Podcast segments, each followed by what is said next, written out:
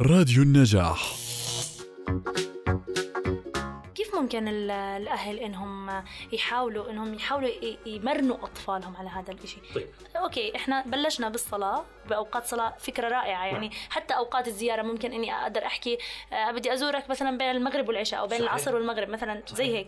آه، جميل إنه تكون آه، كيف بدي أدرب أطفالي على هاي أكثر وأكثر. نعم. شوفي من بجوز الأهالي بيعتبروا موضوع الدراسة يا Miss من من أكثر الموضوعات مشاكلا. بس أنا بالمقابل أنا عكسهم تماما. بعتبره من أكثر المواقع اللي بقدر أربي فيها ابني على الدراسة. مبادئ أثناء الدراسة من أهم المبادئ أو عفوا الأدوات اللي بقدر أربي فيها أولادي على مبدأ إدارة الوقت هي الدراسة وهحكي تكنيك عملي جدا سهل إحنا بنبدأ فيه صراحة من KG 1 من عمر أربع سنوات جميل آه. و- نعم. وعلى فكرة إحنا إدارة الوقت لفت انتباه الطفل لموضوع الوقت وإدارته بيبدأ من عمر سنتين من هذا wow. العمر. بموضوع معقول؟ الصلاة نعم بموضوع الصلاة بموضوع النوم آه، بموضوع الزيارات بموضوع بعض الألفاظ اللي بنستخدمها بس نحكي عن أربع سنوات اللي هو KG 1 أو بستان. نعم. من هذا العمر واطلع يا Miss لازم الطفل يتعلم إنه في عندي بس أرجع أنا أعمل الواجب البيتي مثلا. حتى لو كان لعب حتى لو كان واجب بحث حتى لو كان واجب عادي. في عندي ورقة صغيرة بعبيها أنا وابني في البداية. بكتب إمتى وقت الدراسة وإمتى. وقت الاستراحة. وهذا إشي كثير جميل. تخطيط لليوم. تخطيط لليوم. نعم، جميل. هي إدارة وقت. أنا عندي هلأ وإحنا بالدراسة ترى بذكر قاعدة اسمها العمر زائد واحد. يعني عمر ابني ست سنين صف أول. تركيزه سبع دقائق. فبحط له إنه هلأ عندنا السبع دقائق هاي. تبدأ وفي قدامه ساعه هذا كثير مهم. وأنا هذا أشياء عفوا بطبقها يعني مع أولادي الحمد لله وكثير فاعلة. إنه يلا يا أسامة إحنا عندنا سبع دقائق الآن في عندنا هذا الواجب نبدأ نحله. بس تخلص سبع دقائق خذ استراحة على على مكتبك أو بغرفتك أو وين ما بدرس. جميل. بعدين نرجع كمان سبع دقائق بعدين استراحة بعدين سبع دقائق بعدين نطلع استراحة طويلة. نلعب فيها لمدة نص ساعة وبنضحك وبنلعب وبناكل سندويشه وبنصلي.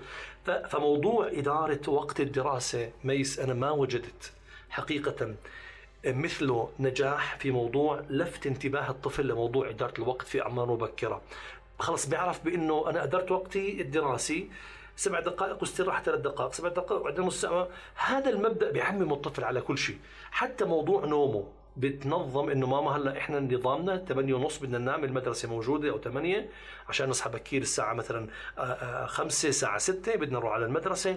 هذا تكنيك في غاية الأهمية في. غاية الأهمية روعة. تطبقه شوفي في من الألعاب اللي في الروضة بنعتمدها وبنفضلها شيء بسموه آه، الخمسة نختار خمس أشخاص القائد مثلا وهذا بتبدل كل يوم بتبدلوا الأطفال من ضمن هدول الخمسة القادة في هذا اليوم واحد اسمه ضابط الوقت ضابط الوقت والكاتب. والمتحدث آه وال- والقائد ونائب القائد. هدول الخمسة منهم ضابط وقت. هذا لازم يسمعوا الطفل. هلأ إحنا أطفالنا لازم يسمع أشياء خفيفة هيك لايت خفيفة مش ثقيلة عشان يبدأ يتفاعل مع المبادئ اللي بنحكي له إياها. فكلمة ضابط وقت آه ضابط ووقت شو الموضوع؟ موضوع إنه أنت بتذكرنا إنه إحنا مثلا عندنا هاي المهمة آه بدنا نعملها لمدة عشر دقائق اللعبة أو الرقصة أو كذا بالروضة.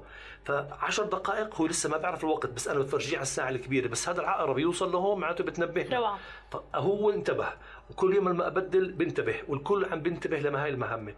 أنا مش مع إنه معلمة الروضة بهمش سامحيني على اللفظ العماني أو الأردني سامحة تفضل. الله. يلا دين يلا عربي يلا إنجليش يلا آه، ماث يلا صحيح صحيح صحيح لا لا لازم هو يكون فعليا هيك. ج... آه هذا لازم يكون في جدول حصص. ضابط الوقت هو بينبهني لازم يكون في جدول حصص لا أنا. بفضل إنه. يكون الطفل الروضة عارف إنه هلأ وقت البريك هلأ وقت اللغة العربية هلأ وقت الدين.